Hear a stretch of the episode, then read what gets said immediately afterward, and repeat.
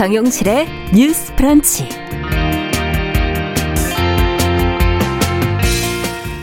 안녕하십니까. 정용실입니다. 일본군 위안부 피해자들이 일본 정부를 상대로 제기한 손해배상 청구 소송에서 원고들에게 1인당 1억 원을 지급하라 하는 판결이 나왔습니다.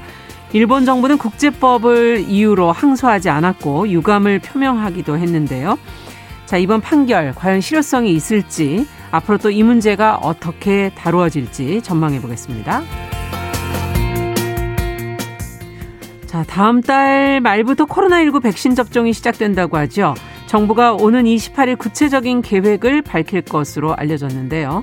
이 백신 접종 관련해서 궁금한 것, 걱정되는 게 많으시죠. 잠시 뒤 전문가와 함께 살펴보겠습니다.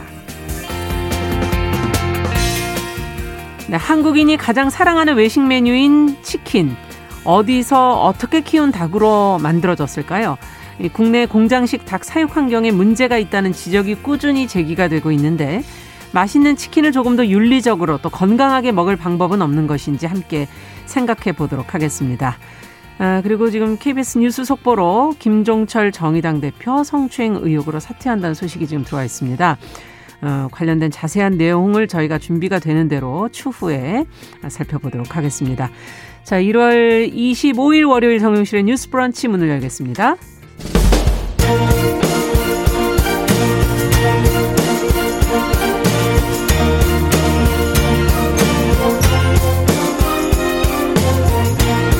여성의 감수성으로 세상을 봅니다.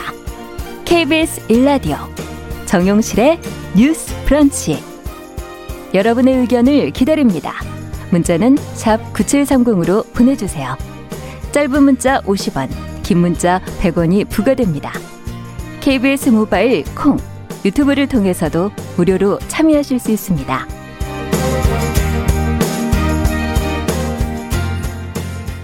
네, 정유실의 뉴스 브런치 항상 여러분들과 함께 프로그램 만들어가고 있습니다. 예, 지금 뭐 많은 분들이 들어와 주셨어요. 감사드립니다. 400여 분 넘게 들어오셨고요. 아, 남기숙님 봄날 같다고 대구도 날씨가 지금 많이 따뜻한 모양입니다. 주말부터 날이 좀 풀려서 어, 굉장히 좀 활동하시기 좀 좋아지지 않았나 하는 그런 생각이 드네요. 자, 첫 코너 뉴스픽으로 시작하겠습니다. 더 공감 여성정책연구소의 송문희 박사님 안녕하세요. 네, 안녕하세요. 네, 전혜연 시사평론가 안녕하십니까? 네, 안녕하세요. 네, 오늘 지금 속보가 막 들어오는 바람에 아. 두 분이 좀 놀라셨죠? 음. 네. 관련 내용은 저희가 자세하게 나오는 대로 한번 같이 얘기를 좀 해보도록 하겠습니다. 자, 오늘은, 오늘 이제 저희가 다룰 내용부터 좀 하나씩 살펴보죠. 앞서 말씀드린 것처럼 첫 번째 뉴스는 일본군 위안부 피해자들이 일본 정부를 상대로 제기한 손해배상 청구 소송에서 원고들에게 1인당 1억 원을 지급하라 하는 그런 판결이 나왔습니다. 자, 일본 정부는 지금 항소를 하지 않았기 때문에 판결이 이제 확정이 됐는데요. 어, 일본이 배상할 가능성은 근데 또 좀 낮게들 보도해서 지금 전망들을 하고 있고요. 어, 재판 과정, 어, 한일 양국의 지금 입장은 과연 어떤 것인지, 어, 좀 살펴봐야겠습니다. 전혜연 평론가께서 먼저 좀 정리를 해 주시겠어요? 예, 우리나라 그 배춘희 할머니를 비롯한 위안부 피해자 12명이 일본 정부를 상대로 손해배상 청구 소송을 낸 바 있습니다. 네. 이에 대한 판결이 원고 승소 그러니까 할머니들의 손에 들어주는 것으로 음. 판결이 난 바 있는데요. 서울중앙지법 민사합의 34부에서 지난 8일 판결을 내린 내용인데 네. 원고들에게 1인당 1억 원을 지급하라고 판결을 했습니다. 음. 자, 그런데 재판이 진행되는 과정에서 일본 정부는 그동안 아무런 대응을 하지 않았습니다. 왜냐하면 어, 다른 나라 법정에 서지 않는다라는 국제법상 국가 면제 원칙을 내세웠는데요. 음. 하지만 재판부에서는 공시 송달을 통해서 소장을 송달한 것으로 간주를 했고 네. 변론 기일도 열어서 사건을 심리했습니다. 이제 공시 송달하는 것은 일반적으로 이렇게 우리가 문서를 보내거나 내용을 보냈을 때 일본 정부가 응하지 않으면 이게 제대로 송달이 이루어지지 않잖아요. 그렇죠. 그랬을 경우에 공개적으로 이 송달 사유를 제시하면서 이것이 이뤄진 것으로 간주한다라는 겁니다. 음. 그래서 재판부에서 이런 과정을 거쳐서 판결이 확정이 됐습니다. 그런데 과연 일본 정부가 피해자들에게 손해배상을 할지는 아직까지는 조금 지켜봐야 되는 상황인데 네. 말씀드렸듯이 일단 재판 자체가 문제가 있는 것이라고 일본 정부가 주장을 하면서 응하지 않았고 따라서 항소장도 제출하지 않은 상태입니다. 그러니까 네. 이 재판 자체를 인정하지 않는다는 그렇죠. 입장이었었고요.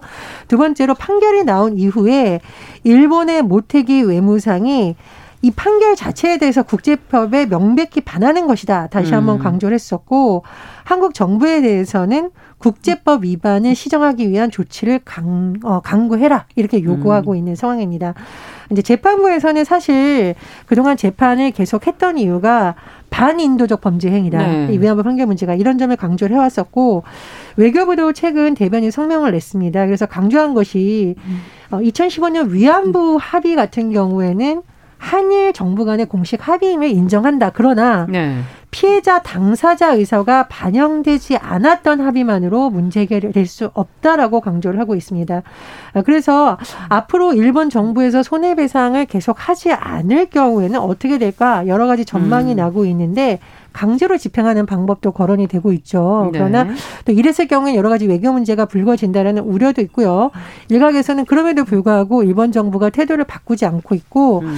최근 일본의 일부 정당, 그러니까 자민당의 조직에서는 음. 지금 모태기 외무상에게 이런 사건과 관련해서 국제사법재판소에 제소를 해라. 음. 그리고 음. 일본 국내 한국 자산도 동결해라. 이렇게 하는 내용의 결의문을 전달하는 네. 등또 일본 내에서의 강경 기류가 형성되는 분위기입니다. 그러니까요. 지금 뭐 여러 가지 어, 외교적인 측면에서도 또 생각하지 않을 수 없고 하지만 또 어, 위안부 문제 근본적인 해결도 또 필요하고 말씀해 주신 것처럼 어 일본이 지금 국제법상의 원칙을 지금 내세우면서 얘기를 하고 있는데 어떻게 이 문제가 앞으로 다뤄질지 두 분은 어떻게 보세요? 실제로 일본 정부가 호응하지 않는다면은 일본의 그 재산에 대해서 압류 불가능합니다. 지금 음. 한국에 있는 일본 정부 재산이라고 할 수 있는 게 외교 공간 등인데 네. 여기 있는 치외 법권 지역이기 때문에 현실적으로 압류가 불가능해요. 네. 그리고 정부도 모태기 그 일본 내무상의 이 이야기에 대해서 정부 차원에서 추가적인 청구 안 하겠다 이런 얘기를 음. 했습니다. 지금 문재인 정부 들어와서 2017년에 어떤 일이 먼저 있었느냐. 2015년 박근혜 정부 때의 그 한일 위안부 합의에 네. 대해서 이거 내용과 절차에 중대한 흠결이 있다. 그러면서 2017년에 사실상의 파기 선언을 한 겁니다. 음, 네. 그리고 나서 그 이듬해에 한일 간의 합의로 만들어졌던 하회 치유재단을 해산시키면서 이후에 이제 계속적으로 한일 관계가 악화되고 있는 이런 상황인데 문제가 생각보다 심각합니다. 지금 네. 왜냐하면 어, 일본의 어떤 반인류적인 범죄, 보편적인 인권에 반하는 범죄 이거 맞죠. 네. 그런데 맞는데 이 국가 간의 어떤 합의라는 거는 또 국가적인 간의 어떤 신뢰의 문제이기 때문에 전 정부가 문제가 많은 합의를 했다고 하더라도 다음 정부가 이것을 사실상 뒤집는 것은 매우 음. 조심스러운 음. 부분이거든요. 첫 번째 단추를 잘못 깬 거는 박근혜 정부죠. 음. 2015년에 한일 위안부 합의를 하면서 피해 당사자가 거의 배제된 음. 뭔가 그 졸속 합의를 했다. 절차와 내용에 많은 흠결이 있는 건 맞습니다. 네. 맞는데 두 번째 또 실수를 한 것이 무엇이냐. 문재인 정부 들어와서 이거를 위안부 합의를 사실상 파기하는 그 부분이 잘못된 거죠. 왜냐하면 음. 첫 단추가 잘못 끼어졌으니 옷을 다시 풀어야 된다. 그래서 완전히 백지 상태로 시작을 하려 했으나 이런 현실적인 문제점들이 있기 때문에 되지는 못한 거죠. 음. 그렇다면 지금 와서 이제 문재인 대통령께서 기자회견 때 이번에 어떤 얘기를 했냐면 2015년 한일 위안부 합의를 공식 합의를 인정한다 이렇게 말했습니다. 네. 그렇다면 4년 전에 이렇게 하고 뭔가 문제가 있었던 부분을 좀 외교적인 협상으로 음. 통해서 풀어 나갔다면은 어, 이렇게까지 문제가 한일 관계가 악화되지 않았을 텐데 하는 아쉬움이 크고 음. 그때 한 열 정도의 노력을 해서 해결될 수 있는 문제를 지금은 100을 해도 많이 어렵다. 왜냐하면 일본 정부가 한국 정부에게 공을 떠넘기고 있는 거예요. 음. 한국 정부가 외교적 해법을 가져와라 이런 식으로 강공을 취하고 있고 한국 정부가 오히려 약간 수세에 몰리는 듯한 이게 초기의 협상력의 부재가 이런 결과를 가져왔다 이런 생각이 들어서 많이 안타까운 부분입니다. 네. 어떻게 보십니까? 근데 문재인 대통령의 신년 기자회견을 놓고 일부 언론에서 한 보도에 전 조금 오해가 있어서 설명을 드리는데요.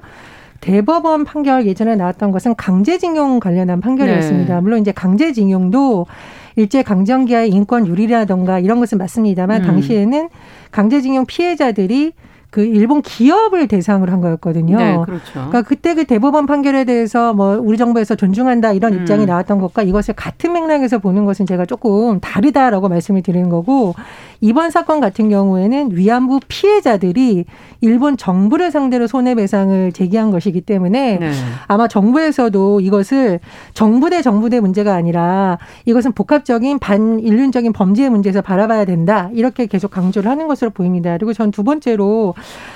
앞으로 이 문제를 풀 때 과거에 했던 잘못을 되풀이하지 않는 것이 가장 중요하다고 생각을 하는데요. 네. 박근혜 정부에서 추진했던 여러 가지 문제가 위안부 피해자 할머니들의 거센 반발을 샀던 이유는 소위 말해서 피해자들의 목소리가 반영이 되지 않고 정부 대 정부 좋게 말하면 외교적 노력이지만 나쁘게 말하면 피해자가 배제된 채 뭔가 진행이 되었기 네. 때문이거든요.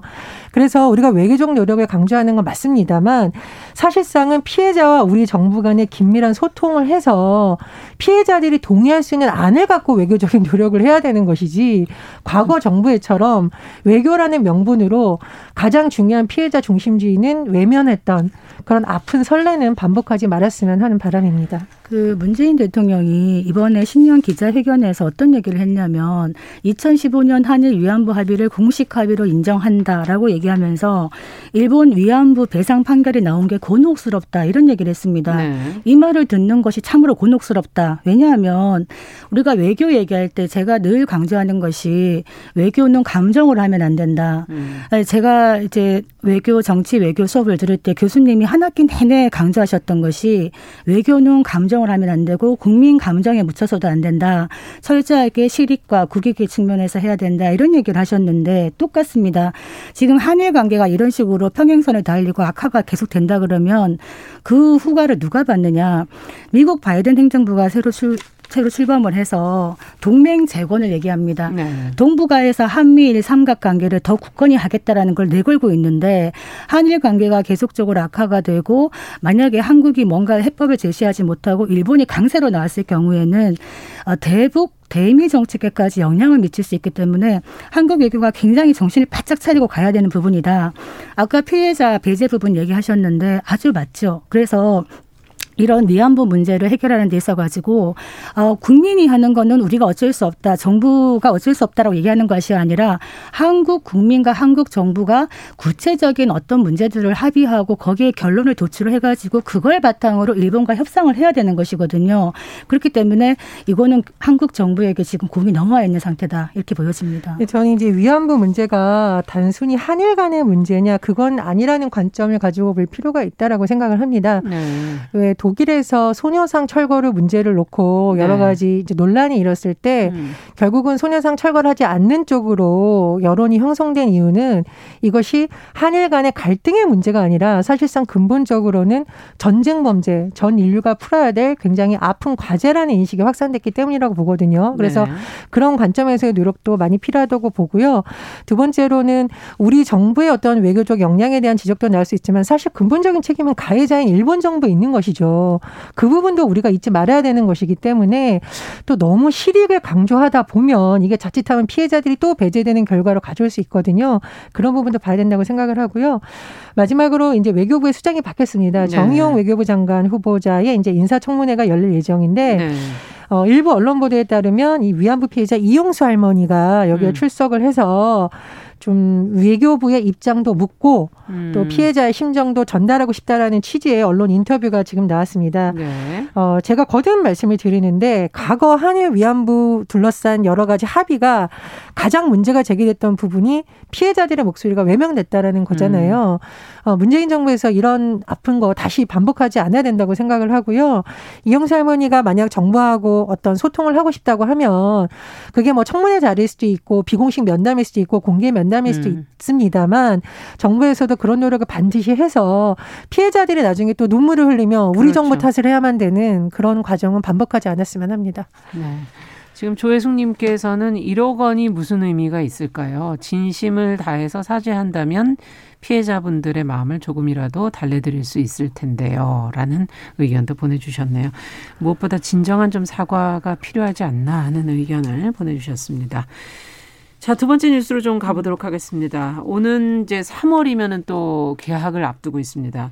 새 학기에는 코로나19 유행이 지속되더라도 지금 초등학교 저학년 학생들의 등교 수업 비중은 커질 전망이다라는 얘기들이 좀 나오고 있는데 어, 이낙연 대표는 책임 등교 실시를 검토해 달라 이런 표현을 쓰게 됐거든요. 책임 등교라는 거는 뭔지 일단 전혜연 평론가께서 지금까지 나온 계약과 관련된 코로나19 상황 속에서 보도들을 좀 얘기를 해 주시죠. 예, 코로나19 상황에서 이제 어쩔 수 없이 원격 수업을 하거나 또는 과밀도를 줄이기 위해서 인원을 제한하는 방안 등등이 이동안 추진돼 왔었는데 네.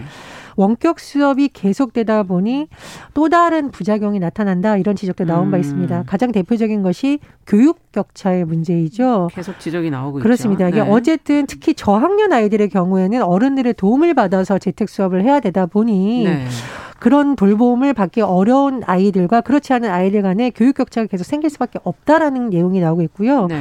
두 번째로 사실상 아이들이 집에 있다 보면 누군가 아이들을 돌봐줘야 됩니다. 그럼요. 특히 유치원생, 초등학생의 경우. 네. 이게 잘못하면은 계속 엄마들이나 아빠들이 휴가를 낼 수 없는 상황이 온다면 돌봄의 공백 문제가 생긴다. 예. 그래서 언제까지 이렇게 할 수는 없고 좀 등교 수업을 단계적으로 혹은 저학년부터 시켜야 되는 거 음. 아니냐는 논란이 또 아, 주장이 제기되고 있는 겁니다.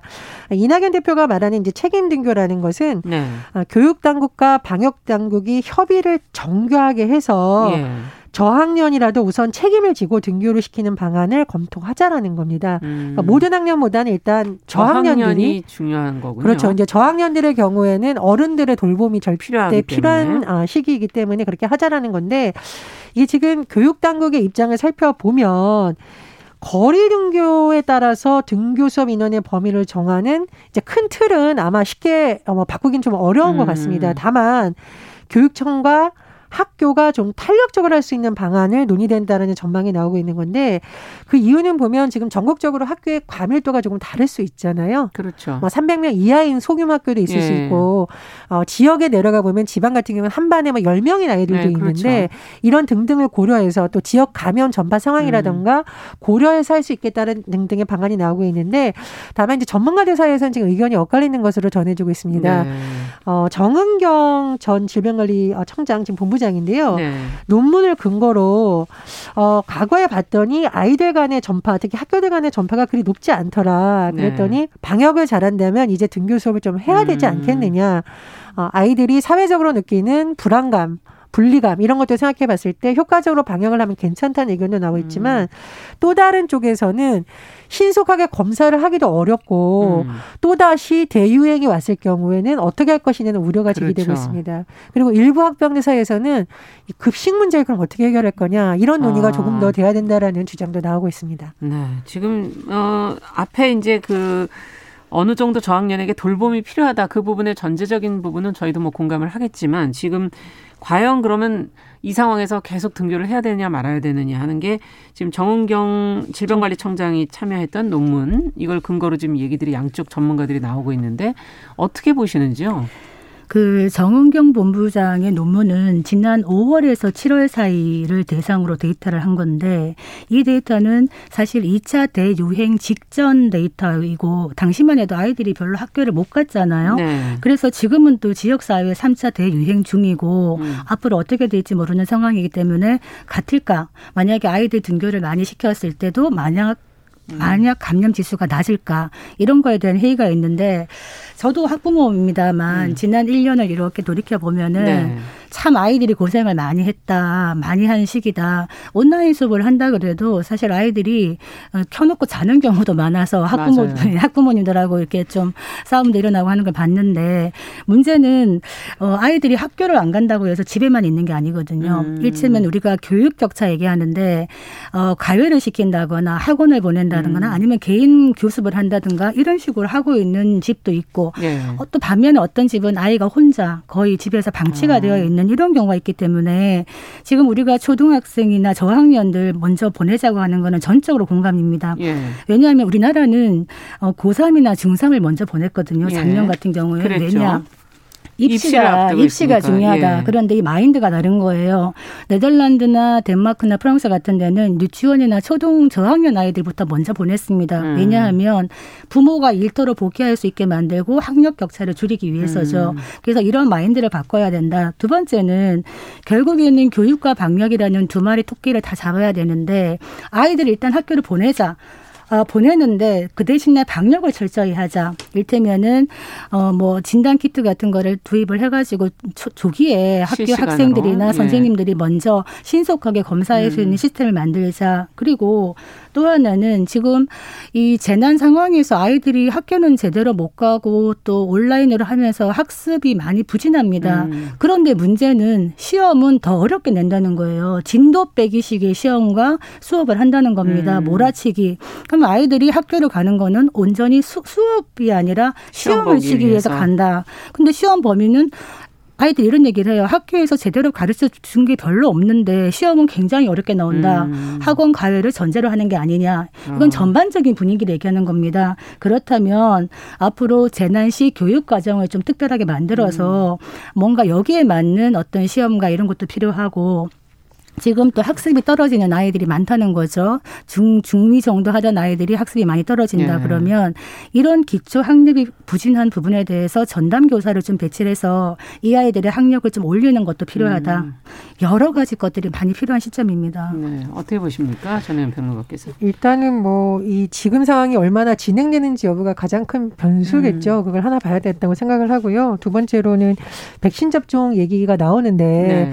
아, 만약에 저학년 등교를 검토하는 쪽으로 간다면 학생들을 지도하는 선생님이라든가 유치원 선생님들에 대한 접종을 좀 우선 접종 우선 접종을 예. 해서 굉장히 위험도를 줄이는 방법이 또 고려될 거라고 보고요. 음. 세 번째로 지금 이제 제가 학부모들 댓글을 쭉 살펴보니 가장 걱정하는 게 지금 급식 문제입니다. 음. 음. 그러니까 아이들이 마스크를 벗어야 되니까 그렇죠. 그리고 아이들이 이렇게 막 간식을 먹고 음식을 나눠 먹는 문화가 있기 때문에 이런 음. 부분에 대해서 좀 철저하게 정부에서 방역 원칙도 세워주고 어떻게 할 건지 해서 혼란을 좀 줄여주겠다는 의견 이 많거든요. 음. 그래서 학부모들 의견을 좀 많이 들어봐야 된다고 생각을 합니다. 그리고 마지막으로 지금 최근에 교원단체에서 유은혜 부총리를 만나서 어, 과밀도를 낮추는 방법을 좀 장기적으로 검토해낸다는 의견을 많이 했다고 해요. 네. 교실 한 명당 수용하는 인원이 많은 곳은 뭐 3, 40명이 그렇습니다. 이제 있죠. 우리나라가 아무래도 예. 뭐 여러 가지 갑자기 뭐 개발로 인한 것이라든가 학교 부지를 찾기 어려운 문제 등등이 있는데 예. 간염병 사태라든가 학력 교차를 줄이기 위해서는 결국은 학생들을 좀 선진국 수준으로 줄여야 된다는 의견이 많이 제기되고 그러네요. 있기 때문에 장기적으로 그런 안도 같이 검토해야 된다고 봅니다. 그 공감하는 것이 학급당 과밀하다 얘기하는데 한 20명 정도가 적정하다 그래요. 예. 그러면 좀 뛰어앉기도 되고 하니까 이 부분은 장기적으로 해나가야 될 부분이다. 그리고 기본적으로 등교를 하느냐 안 하느냐부터 해가지고 이런 문제들은 사실은 교육 당국이 학부모, 교육 당사자인 학부모와 학생들의 의견도 음. 같이 수렴을 해야 되는데 지난 1년 이렇게 보면은 어떤 부분이 좀 느껴지냐 교육부나 학교나 다 학교 안에서 감염자가 나오면 머리가 아프니 일단 문제점을 좀 학교를 밖으로 보내자 이런 식으로 좀 운영이 된 것 같은 음. 느낌이 있어요. 그래서 올해는 학교도 좀 책임을 지고 철저하게 방역을 하면서 아이들을 좀 학교로 보내는 이런 방식으로 나갈 수 있도록 철저하게 준비를 해야 되지 않겠나 싶고 음. 학교를 가더라도 등교를 선택할 수 있게 일테면 네. 집에서 온라인으로 하겠다 하면 그날은 할 수 있고 아니면 등교를 할 수 있고 이런 선택권을 주고 음. 급식 부분도 급식에 대해서도 선택권을 줄 수 있는 이런 식으로 굉장히 자율적이고 탄력적인 운영을 해야 된다 이런 음. 시점이라 봅니다. 네, 당사자인 학 학부모와 학생들의 의견도 좀 수렴이 됐으면 좋겠다는 얘기 또 해주셨습니다. 자, 마지막으로 저희가 간략하게 좀 다뤄보죠. 여성의 안전 문제와 관련해 뜻밖의 판결이 나와서 어, 좀 들여다봐야 될 것 같아요. 20대 여성이 혼자 사는 집에 1년간 12번이나 몰래 드나들고 옷을 훔쳐간 20대 남성에게 법원이 집행유예를 선고를 했어요. 관련 내용 송 박사님께서 좀 전달해 주시겠어요? 예, 이 사람을 A 씨라고 하겠습니다. 네. 2019년에 새벽에 빌라에 설치된 가스 배관을 타고 올라가 가지고 창문을 열고 들어가서 1년 동안 20대 여성이 혼자 사는 집에 12차례나 몰래 드나들었다는 겁니다. 없을 때 갔다는 새벽에 얘기인가요? 주로 이 여성이 예. 없다는 걸 알고 들어가서 혼자 있다가 나왔다는 건데 그럼 어떻게 들켰느냐? 최근에 의류 옷을 다섯 개를 훔쳐간 겁니다. 네. 그래서 여성이 들어왔다가 옷이 없어진 걸 보고 신고를 해서 음. 그 전에 와서 있다 간 것까지 다 잡힌 거죠. 그런데 문제는 재판부가 이게 범행 횟수가 많고 내용 동안 상당히 좋지 않다 이렇게 얘기를 하면서 다만 피고인에게 아무런 전과가 없고 자백하고 음. 반성하고 나이 등을 종합해서 집행유예 즉 어, 집행유예 징역 1년 6개월에 집행유예 2년 보호 음. 관찰 120시간의 사회봉사를 명한 사건입니다. 네. 어떻게 보시는지 한 말씀씩만 좀 들어볼까요? 저는 전과가 없고 나이가 젊다는 이유로 집행유예 선고되는 사례는 좀 문제가 있다고 생각을 하고요. 피해자 입장에서 이 집에서 계속 살 수 있을까요? 아, 전 이사 가야 될 것 같아요. 그렇습니다. 그리고 네. 피해자가 앞으로 느낄 공포감이나 이런 음. 걸 생각한다면 좀 피해자가 느끼는 피해 정도를 너무 외형적으로만 판단한 게 아닌가 하는 좀 음. 아쉬움이 있습니다. 집행유예 남발이죠. 12차례면 상습범인데 이런 야간 주거 침입 절도에 대해서 가중도 하지 않고 집행유예를 했다는 거는 음. 이게 만약에 들어왔다가 사람이 없어서 그렇지 사람을 부닥쳤을 때뭐 예. 뭐 성폭행이라든가 더 큰 범죄가 있을 수 있는데 손방망이 쳐버리다 이렇게 보였습니다. 네. 자, 뉴스픽 오늘은 여기까지 듣겠습니다. 전혜연 평론가, 더공감 여성정치연구소 송문희 박사 두 분 수고하셨습니다. 감사합니다. 감사합니다. 정용실의 뉴스 브런치 듣고 계신 지금 시각 10시 31분 향해 가고 있고요. 라디오 정보센터 뉴스 듣고 오겠습니다.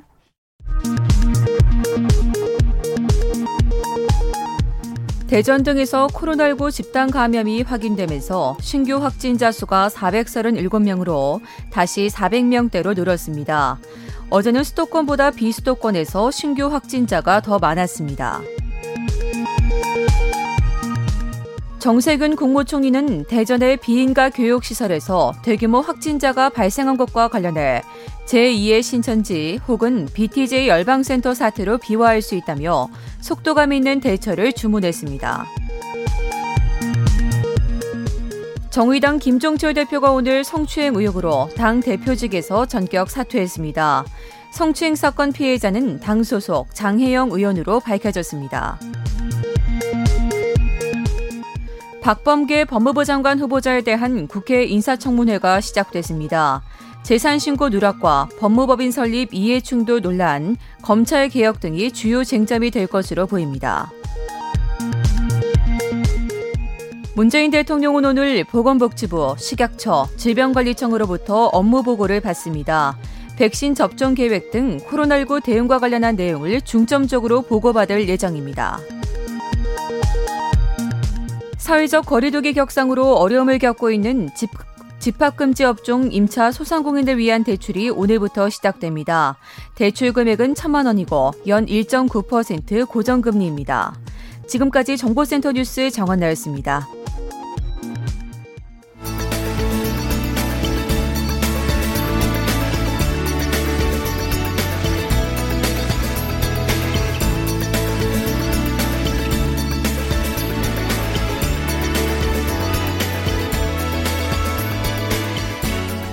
세상을 보는 따뜻한 시선. KBS 일라디오 정용실의 뉴스 브런치. 매일 아침 10시 5분 여러분과 함께합니다.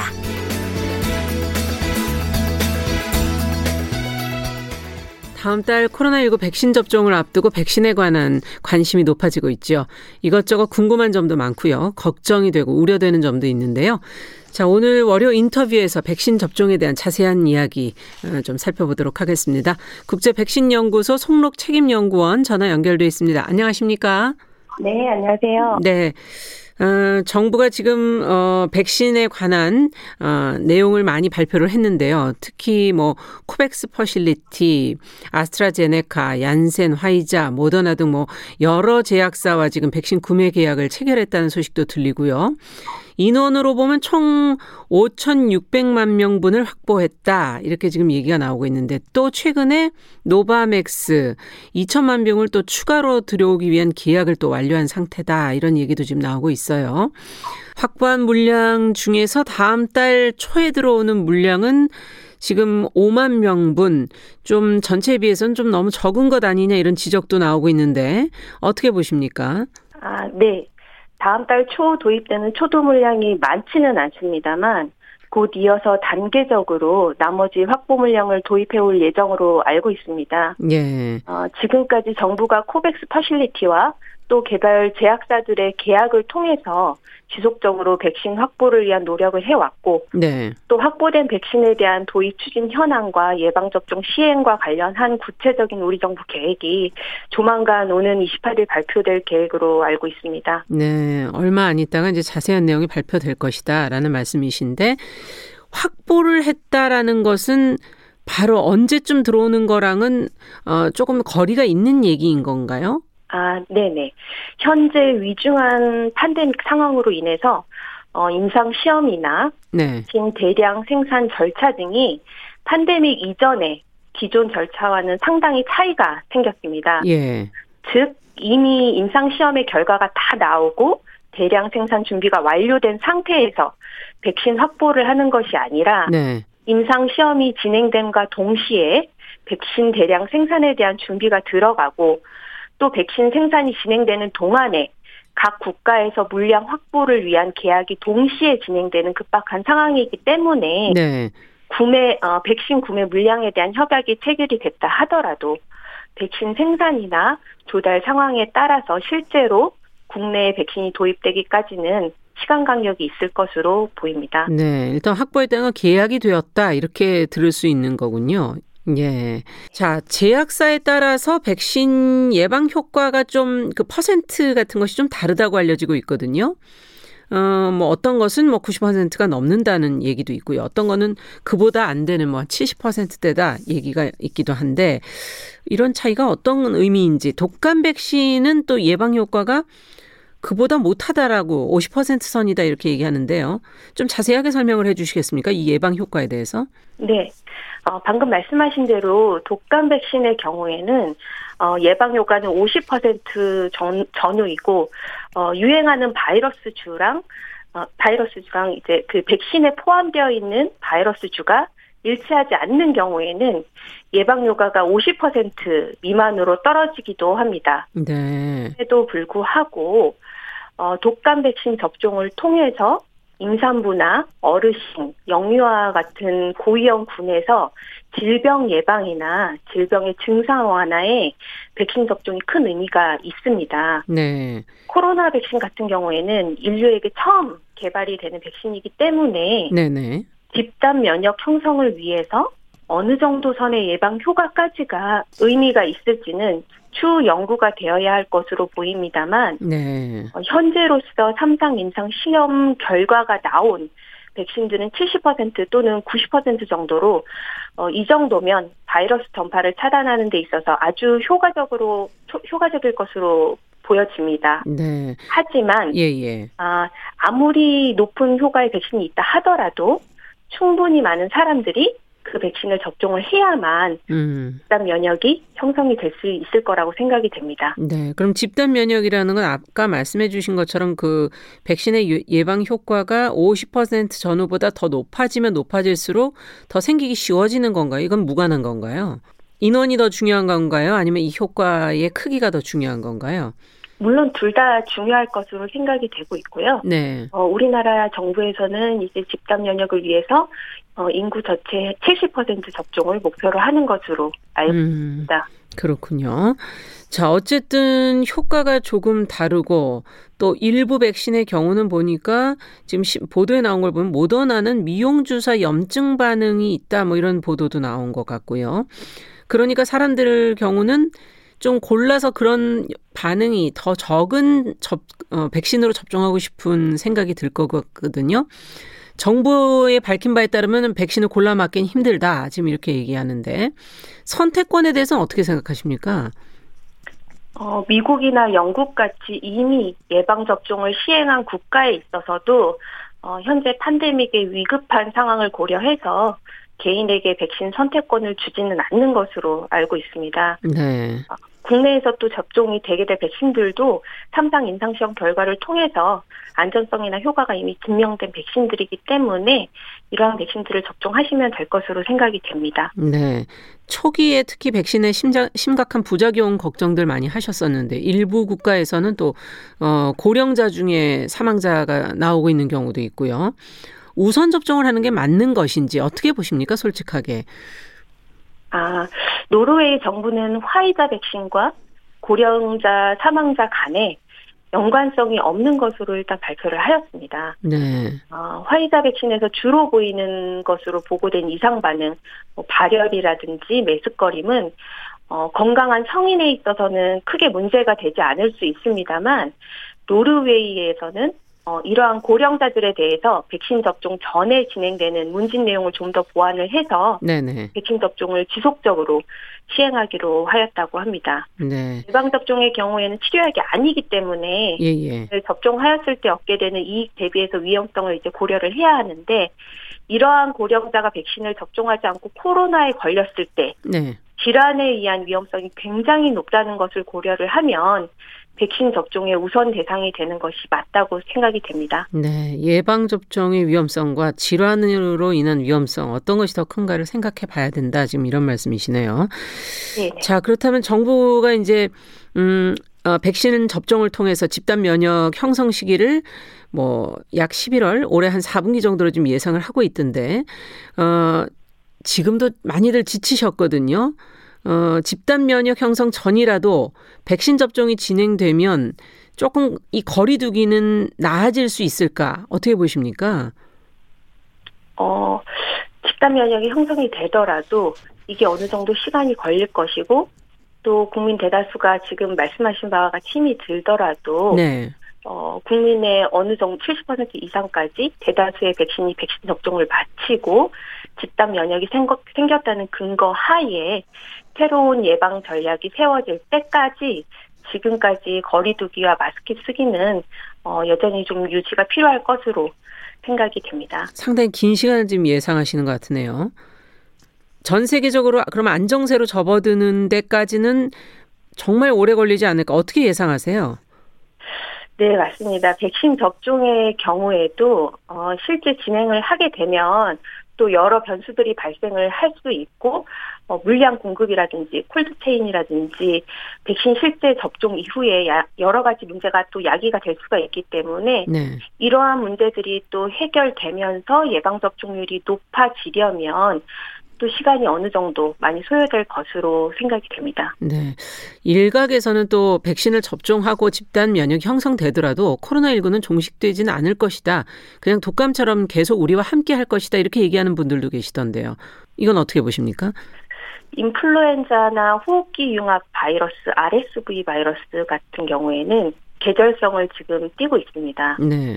이 바이러스 중에 일부 서브그룹이 계절성을 가지고 유행을 하고 있는데 코로나 바이러스 19의 경우에도 판데믹이 종식된 이후에 특정 계절에 유행을 하는 패턴을 보이게 될 가능성이 많다는 이론으로 해석이 됩니다.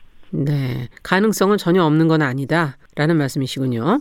네, 네. 네. 자, 정부가 이제 코로나19 예방접종 시스템 개편도 추진한다고 하는데 기존 국가들의 그런 어떤 예방접종 시스템과는 별도로 이 접종 시스템을 단계적으로 구축하겠다 이렇게 지금 밝히고 있거든요. 기존 시스템하고는 어떻게 달라지는 건가요?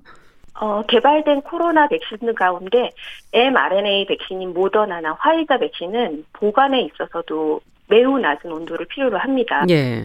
어, 접종 측면에서도 기존 대부분의 국가 예방접종 대상의 백신들은 1인분 분량으로 충전이 되어 있는 형태여서 현장에서 백신 접종이 굉장히 용이했었는데 네. 반면에 코로나19 백신 같은 경우에는 한 병당에 여러 명이 백신을 접종할 수 있는 분량이 들어있기 때문에 네. 추가되는 백신 접종 과정이 이런 철저한 계획이 필요한 것으로 음. 생각이 됩니다. 그렇군요. 또 접종자의 수도 훨씬 많기 때문에 이런 접종 후 접종력 관리나 이상 반응 관리 시스템의 정비 등 여러 가지 부분에 있어서 시스템을 새로 갖추거나 보완을 해야 되는 부분이 생기지 않을까 싶습니다. 네, 더 철저한 계획이 필요하겠네요. 네, 알겠습니다. 오늘 말씀 여기까지 듣겠습니다. 감사합니다.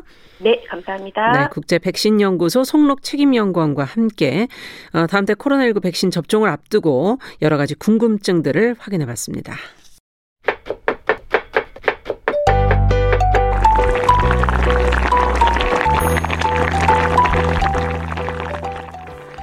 네, 정영실의 뉴스 브런치 듣고 계신 지금 시각 10시 44분이고요. 오늘은 건강한 식탁 지금 어, 찌개 끓는 소리 드시, 들리시죠? 네, 홍신의 요리연구가 자리해 주셨습니다. 어서 오십시오. 네, 안녕하세요. 저희가 지난 시간까지도 네. 계속 치킨 얘기를 했어요. 맞습니다. 근데 이게 좀 동물 복지 측면에서 음. 닭의 사육 환경 요즘에 또 조류 독감 얘기도 아, 나오고 아, 있어서 네. 이 부분에 대해서 조금 더 얘기를 하면서 네네네. 네, 네. 가야 될 것 같아요. 좋아요. 네. 어, 지난 시간에도 얘기했지만 뭐 연계냐 노계냐 아. 이런 걸 많이 따지시면서 우리는 주로 연계를 좀 좋아하지 않습니까? 그렇죠. 작고 좀 음. 부드럽고 영 영계가 사실 약간 그러니까 뭐 어린 닭을 칭하는 단어긴 하잖아요. 네. 근데 이게 연한 닭이라는 뜻의 연계에서 온, 게, 온 거예요. 아. 지금 현재 영계라고 하는 게 우리가 다른 뭐, 뜻으로 쓰이고 있죠. 네.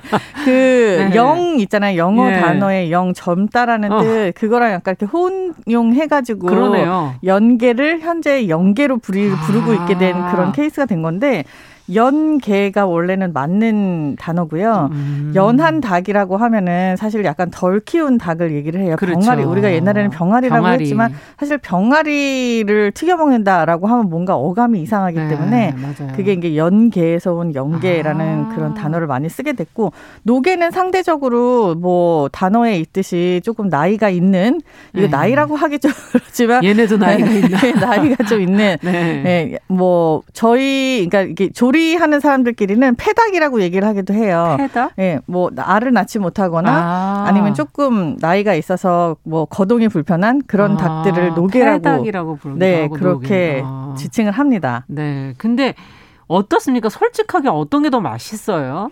저 음식 하시는 분 입장에서. 어, 아주 정말 냉정하게 말씀드리면요. 네. 맛은 다 달라요.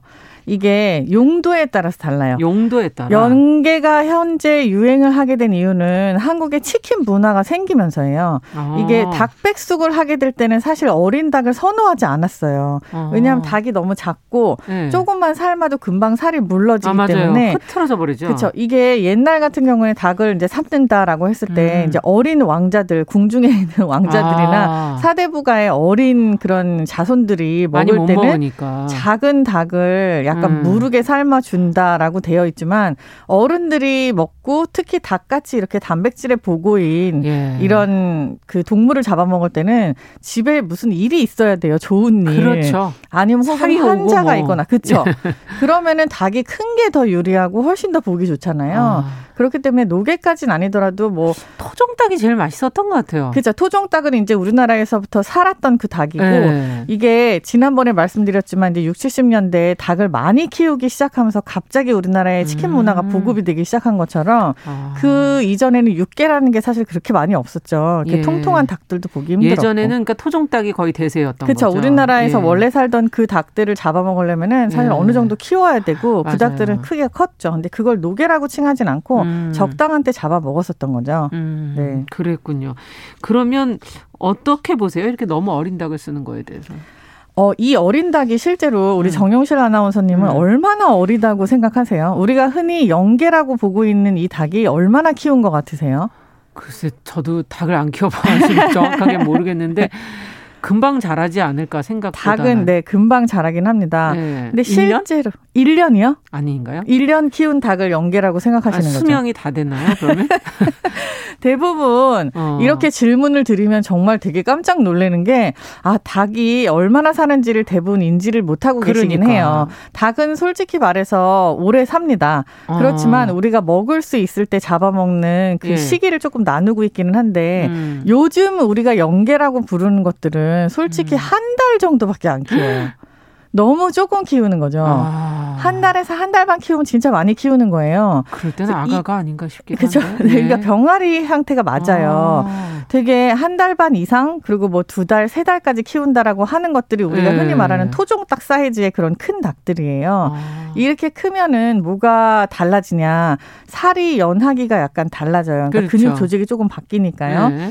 연계가 선호, 연계를 선호하냐, 노계를 선호하냐 이 질문 중에 이 질문 이전에 그러니까 튀긴 닭일 때 어떠한 식감을 음. 좋아하는지에 따라서 그래서 뭐 브랜드별로도 사실 닭을 쓰는 그 사이즈가 다 달라요. 어. 닭이 1, 2, 3, 4, 5, 6, 7, 8, 9, 10 이렇게 호수로 나뉘는데 네. 이게 100g당 한 호수라고 보시면 돼요. 음. 그래서 대부분 뭐 9호 닭을 쓴다 그럼 닭 한 마리가 900g짜리인 거예요. 아, 1kg가 안 되는 의미군요. 거죠. 네. 음. 그럼 뭐 12호 닭을 쓴다라고 하면은 어 치킨치고는 이 정도면 조금 큰 닭인데 아. 그래도 조금 맛이 그러면 살 맛이 좀 있겠네요. 약간 요렇게 예. 반응이 나오는 거거든요. 그렇군요. 연계하고 노계하고를 특별히 어떠한 카테고리로 나눈다기보다도 음. 노계 같은 경우는 닭 국물을 내면은 국물이 엄청나게 고소하고 맛있게 그렇죠. 나와요.